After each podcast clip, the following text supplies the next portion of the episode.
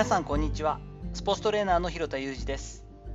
アスリートスポーツ現場でトレーニング指導をしたりトレーニングやコンディショニングの教育活動をしたりブログや本を書いたりしています。実は、えー、おととい第2回目の新型コロナワクチン接種をしてきたんですけれども、ま、ものすごい副反応でしてやはり。あの39度ぐらいまで熱が上がってヘロヘロだったんですが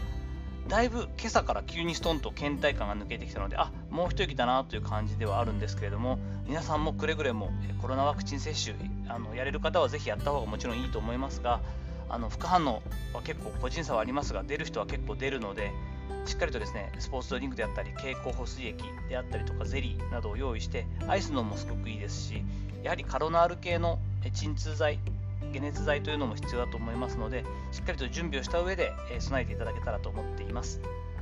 ということで本日はですね、全く関係ないテーマであるんですが、今こそ体温が感じられるメッセージをというお話をしていきたいと思っています。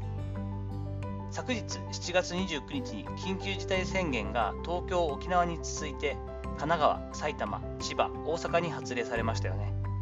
8月いっぱいは続く予定になっています。新型コロナウイルスの爆発的な感染の広がりという表現となり、状況としてはですね新型コロナ騒動の中、最も緊張感の高い状態になってきているはずです。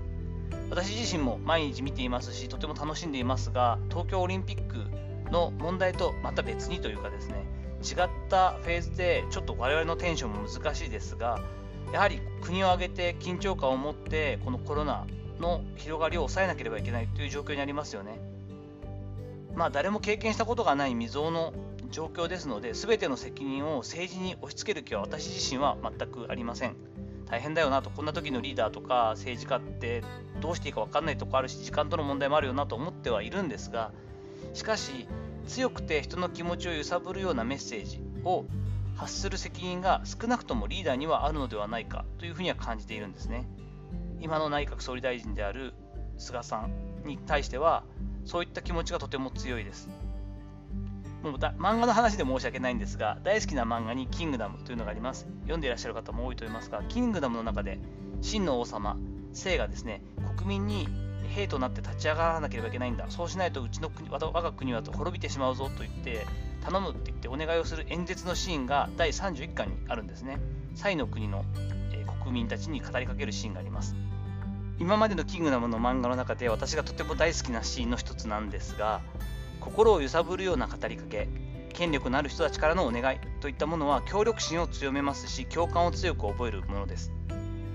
結果や対策に対してではなくてメッセージやストーリーにこそ人は反応し共感するものだからだと思っています。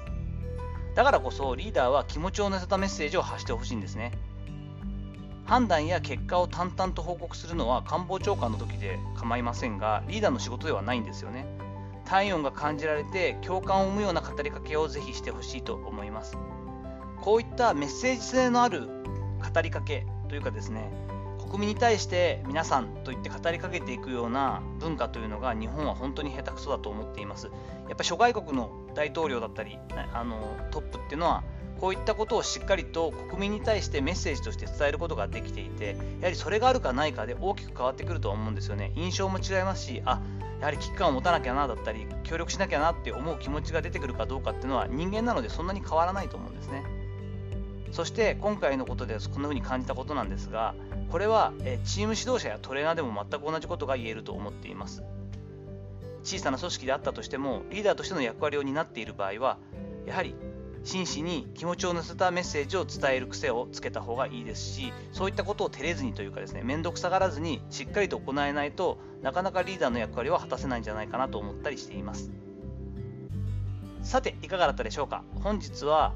政治的な話はあまり好きじゃないんですけれどもやはりオリンピックだけの話ではなくて緊急事態宣言が出た状態そして感染が爆発的に広がっている現状ということを考えた時にやはり国のリーダーとしてもう少し体温が感じられるメッセージをしてほしいなと思ったことについてお話ししてみました。本日の話のご意見やご感想などあれば、レター機能を使ったりコメント欄にお願いいたします。いいねやフォローも嬉しいです。本日も最後までお聴きいただきありがとうございました。この後も充実した一日をお過ごしください。それではまたお会いしましょう。広田裕二でした。